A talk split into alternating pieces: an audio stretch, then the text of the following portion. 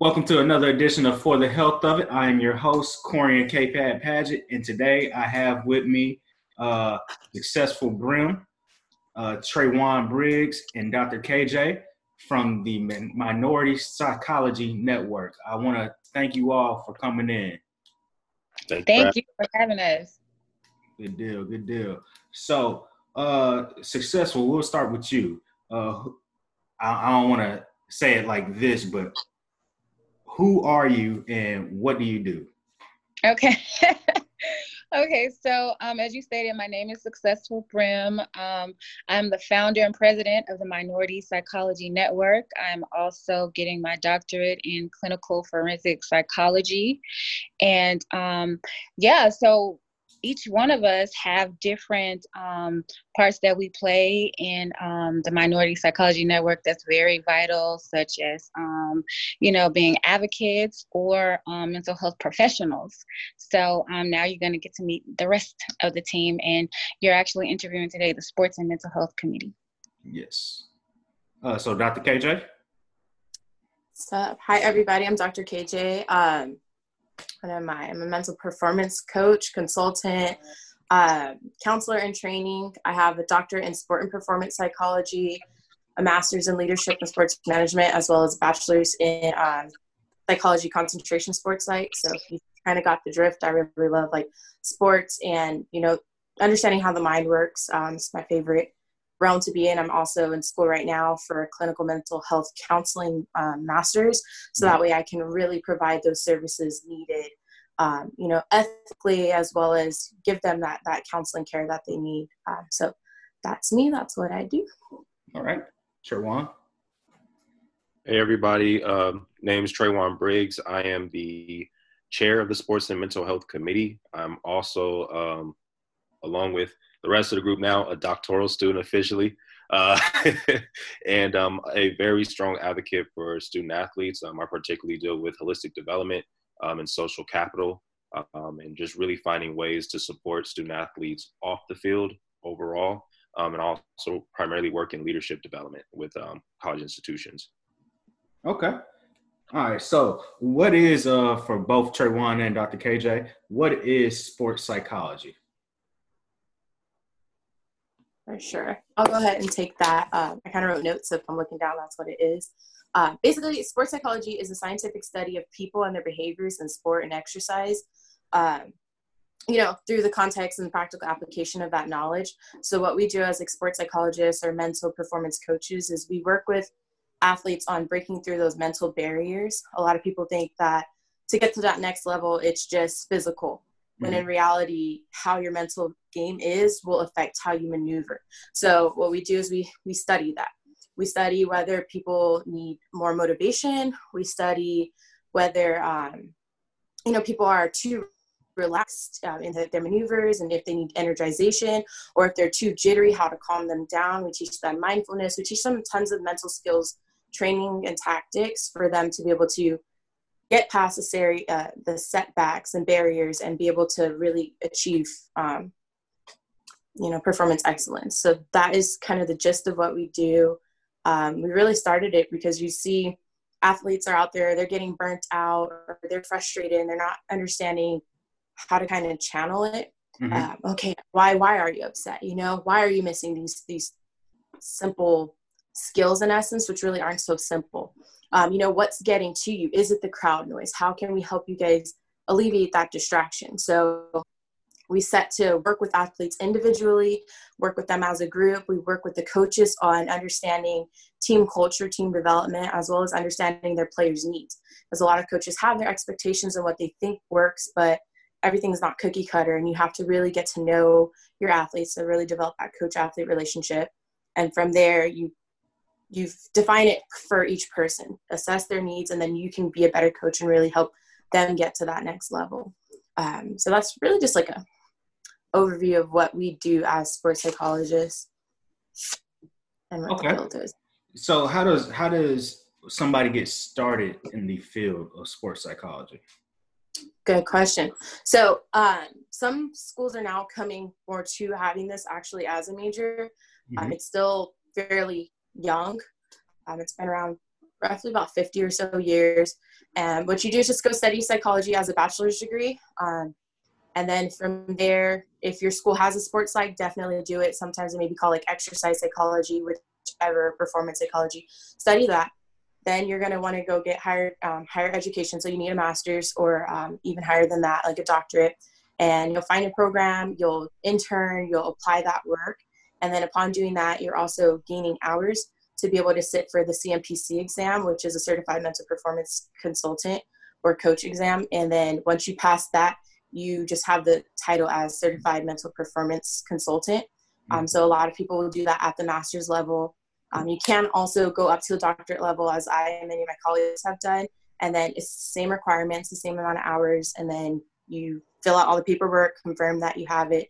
They connect with your people, take the exam, you pass, and then you get your certification. You don't need it to practice, but it is helpful um, for when you're doing like legal and other ethical things. Some, some people just prefer to have that certification, you know, for the credentials. To actually become a sports psychologist, you'll go along the same lines as it would to actually be a psychologist. So you would then go to get licensed. Mm-hmm. And then upon being a licensed psychologist, then you can wear the term sports psychologist. Gotcha. Gotcha. So uh, as of today, uh, today is May 30th, 2020. Mm-hmm. Uh, is there such thing as sports psychiatry or psychiatrist or sports psychiatrist? To my present knowledge, no. We have well, sports psychology as a actual profession. Yes, there are many sports psychologists out there. If you were to go to like the APA, mm-hmm. you can search. Um, I cannot remember what exact division we are, but you can go there. You can also go to ASP, which is the um, the Association of Applied Sports Psychology, and you can find actual like sports psychologists in your area you know what they're doing you can assess their credentials you know who's new who's been around and even on there they'll even say specifically to what certain sports psychologists or even cmpcs do because um, some are just mindfulness coaches some work strong with goal setting and motivation you know some work with pressure and all that so you can find people to your what you're looking for to your interests okay and so what exactly is it that you do I do a lot of motivation and goal setting. Um, I work with people on feedback. I really like, you know, listening in on, okay, like, what are you saying to yourself and trying to get people out of the negatives. I find myself to be very optimistic, so I follow more along the lines of positive psychology. It's not everybody's cup of tea, so um, I strive to really use a one foot in and one foot out approach where I'm kind of set in my values and my beliefs and everything, mm-hmm. but then I dip my foot or I'm open to hearing other people's perspectives and what they go through and um, you know, just really getting a basis for them. And once I develop that, you know, through intake and whatnot, then I can know how to better assess them. Good deal. Good deal. What about you, Traywan? So myself, I am not necessarily in any of those fields. Um, my work is more in consulting with student athletes and athletic departments. Um, I focus primarily on insight, self awareness, uh, problem solving, leadership development skills in that way. Um, mostly because we do find, you know, a lot of student athletes that when they're put in these leadership positions, um, for the most part, that is found interesting. A lot of these student athletes don't know truly how to be a leader. Um, they usually figure it out through examples, which means that it's going to be trial and errors. Mm-hmm. Or they figure it out through, well, I'm going to do exactly what coach does. But then it becomes, well, am I a teammate or am I just another coach? And most of the time, we're looking at our coaches crazy already. So why would we want to, you know, enact and look that same way to our teammates? So what I come in and do with a lot of student athletes is really just consult on, okay, what are your leadership skills? What are some of your qualities? Um, are you a pleaser? Are you somebody that's more on the action side? How can we you know effectively communicate without you having to not be yourself? Um, so that's really been my work. I honestly fell in love with it uh, just because it's helped me do a lot of insight to where when I was once a student athlete and trying to do leadership, I hated it. I absolutely did not want any parts of it. It felt like too much pressure. And I didn't want to be looked at as, you know, somebody that was trying to be the aggressor or just like coach. So it was really difficult for me to, you know, speak up. I always believed in I'll just lead by action and that's it. Don't ask me anything. Um, so now in my work, you know, coming back to this, um, it does trigger sometimes, you know, a lot of different things that, you know, I hear kids and I'm just like, whoa, I remember dealing with that at 19 years old. Like, okay, right, right. This, is, this, is another chance to, you know, how can we figure this out? What was your own personal experiences, but how can we help them navigate through this as well without, you know, necessarily just holding their hand and put and giving them the answers. So uh, okay. So uh you mentioned being an athlete. Go ahead and give me a little bit of your background uh athletically. Um yeah, uh former student athlete, uh played football, uh ran track in high school. I went off to Cal Berkeley for a couple years and I played football there uh, from 2010 to 2012. And then after I transferred to the University of New Mexico, and uh, that's where I finished off my career. Um, a lot of injuries, a lot of setbacks. Uh, mentally was just was just very tired. It was a lot of different experiences that um, really led me to why I do what I do today. Um, but overall, it was an experience that I would never, you know, want to take back or do different. Um, it's really helped me build and, and, figure out who I am as a person.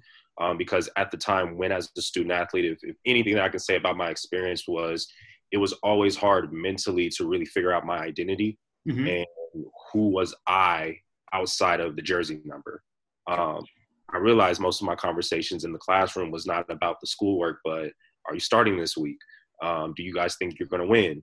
How many touchdowns do you think you're going to get? You know, you missed a pretty bad tackle last week. Have you been improving on that?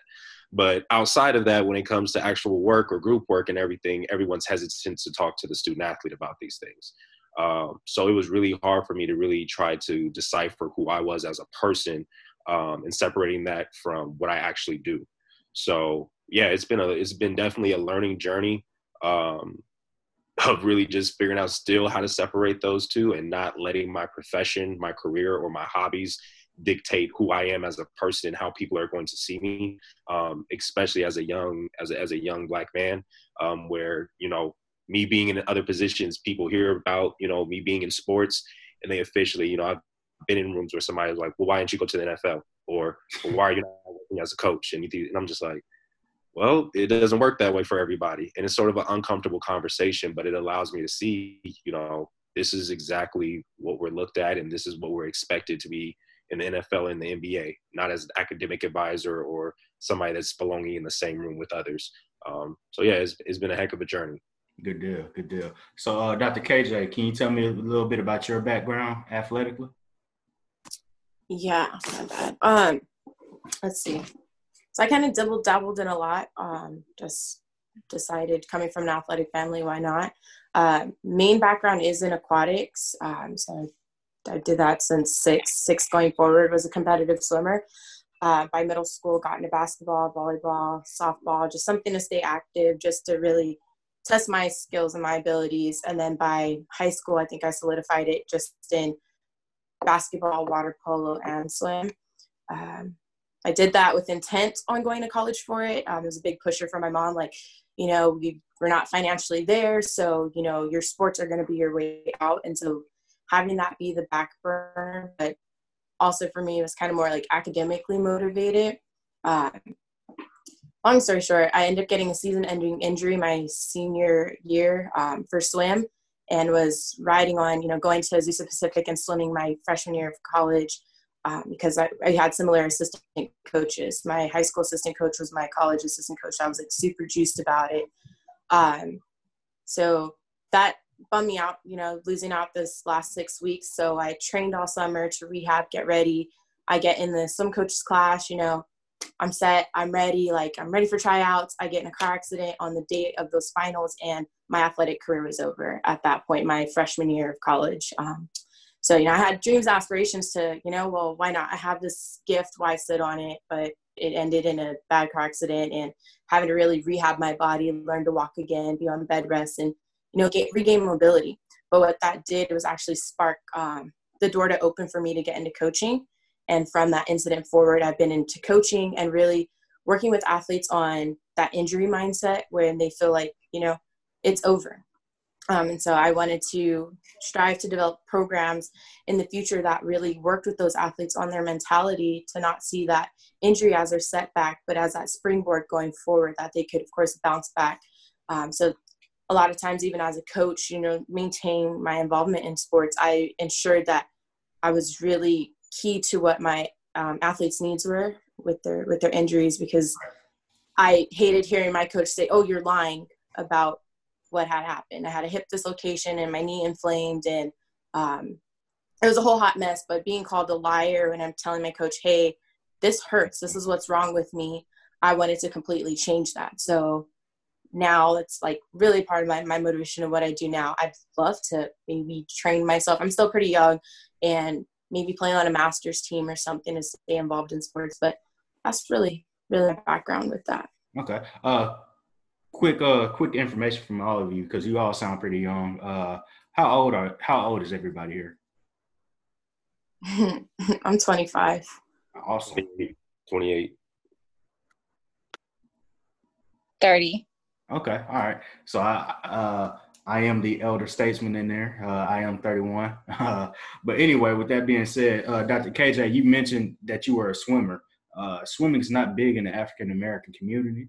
Uh, being a sports psychologist now uh, and looking back at your time athletically, did that affect you mindset wise? Being uh, well, first off, I didn't live your life, so how mm-hmm. was it, and what was the makeup of your team?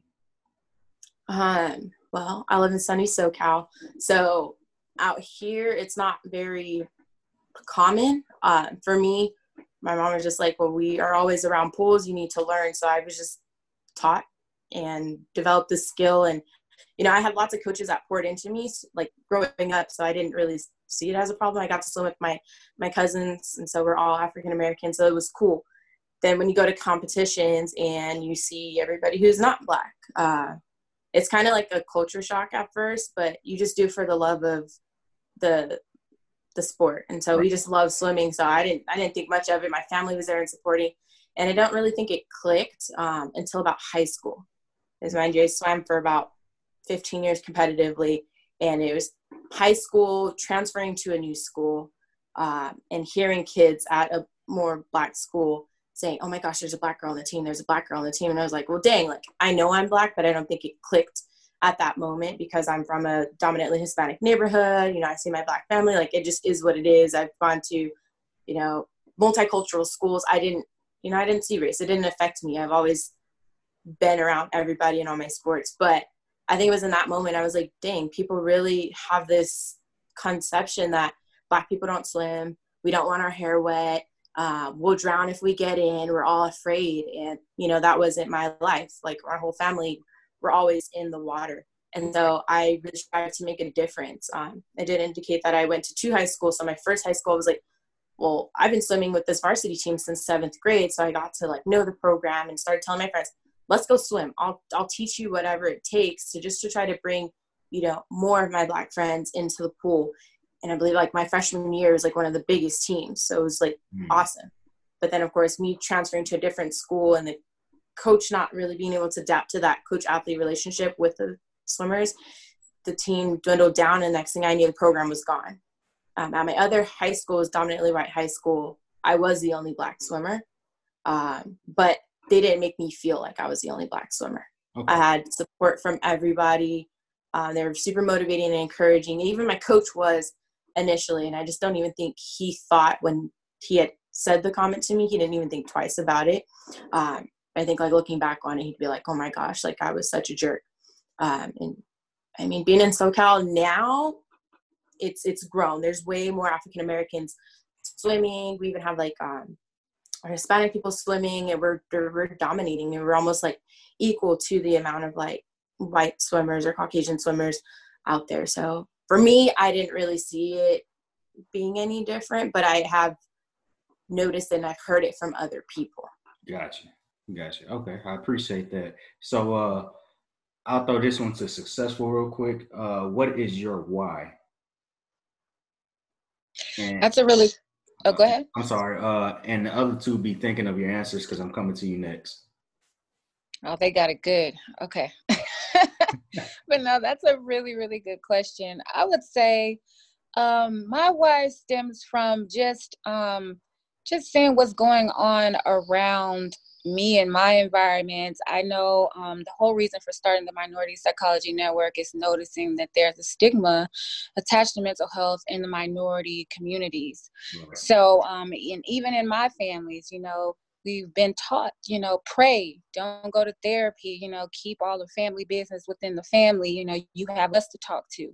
So, um, my why is simply, you know, if I have the resources and I have the knowledge and the information, why not just do it?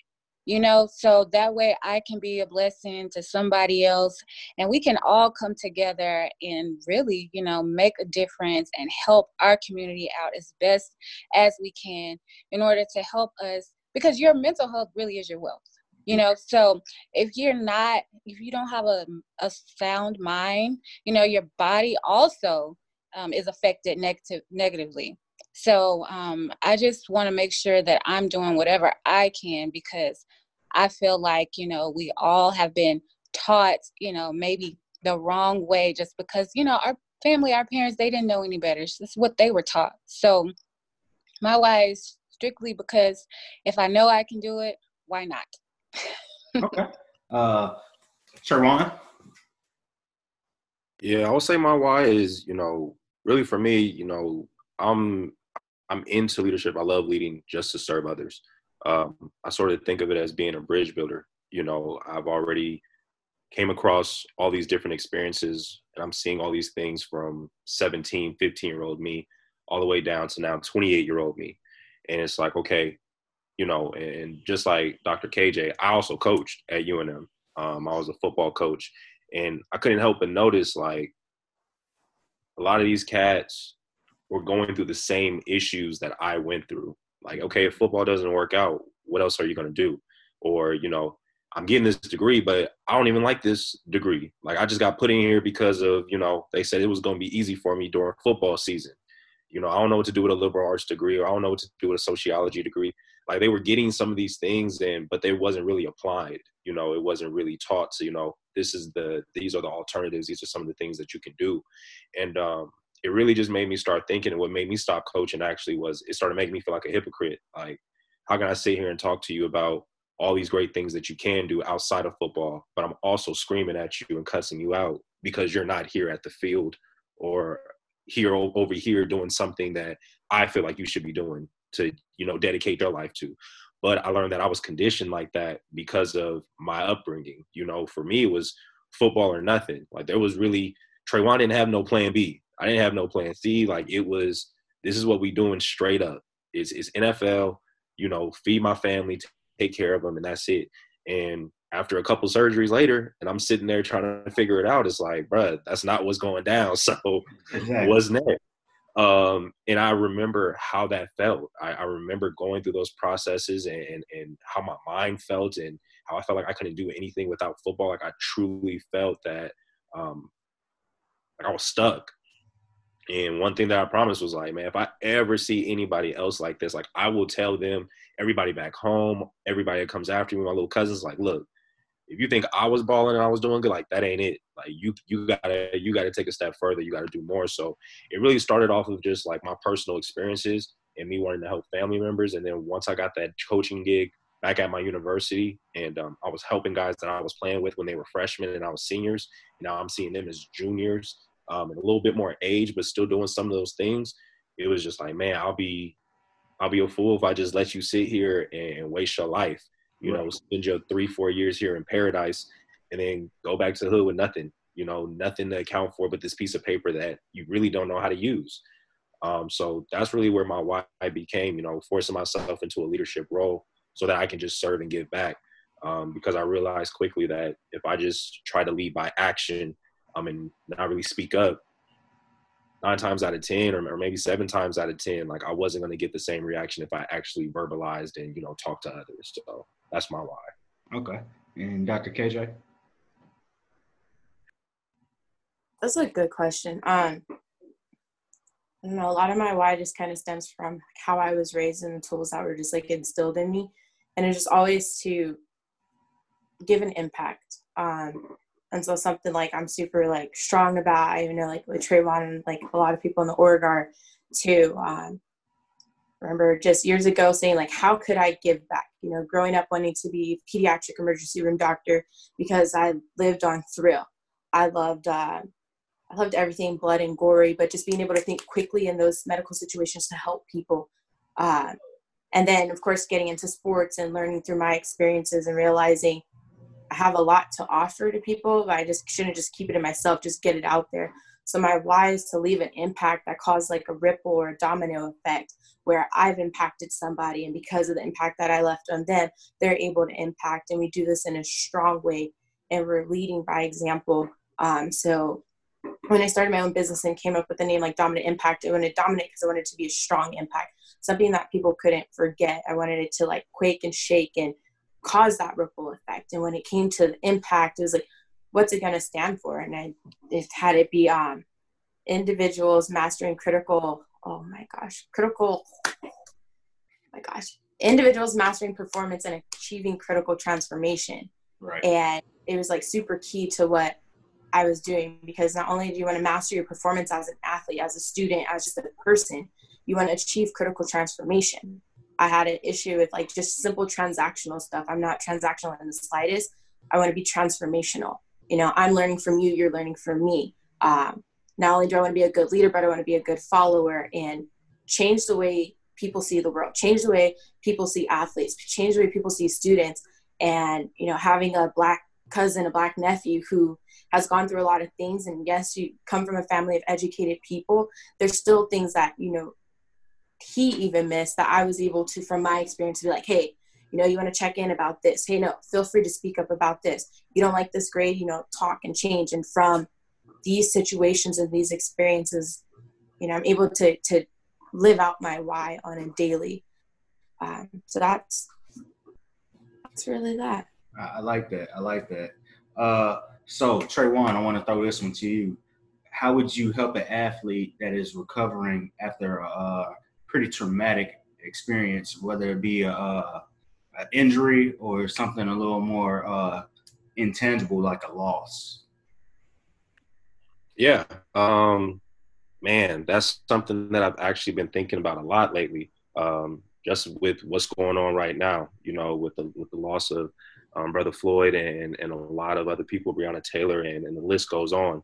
Right. You know, I had a lot of student athletes reach out to me as a lady, like, man, what do we do? You know, and it's and it's a mixture right now. It's a, a really interesting mixture of you know this pandemic going on, seasons are cut, you're home, you're very uncertain about your future, but you're also seeing other lives around you being taken away that look just like you and it starts to create a lot of different emotions. And I think the first thing that I feel like I can possibly do is be there to listen, you know, not really, you know, trying to tell them, hey, just breathe and calm down. Like, nah, actually let them assess and actually let them feel them those, those emotions because I know anytime that I was told to just breathe or calm down, and I felt like I was being yeah, it was making me mad, but it was like it wasn't necessarily making me mad about why are you telling me that. It was more of why are you limiting my emotions? Like why do I have to instantly calm down when I'm coming to you about something that I'm so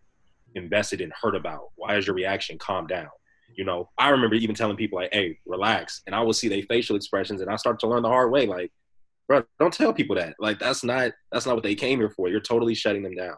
So the first thing is just making them feel, you know, making them feel in a safe place to know that they can express these emotions no matter how these emotions may come out um, you know it, how raw it may be and then wherever they might be we can just take it from there because you know it's not a cookie cutter.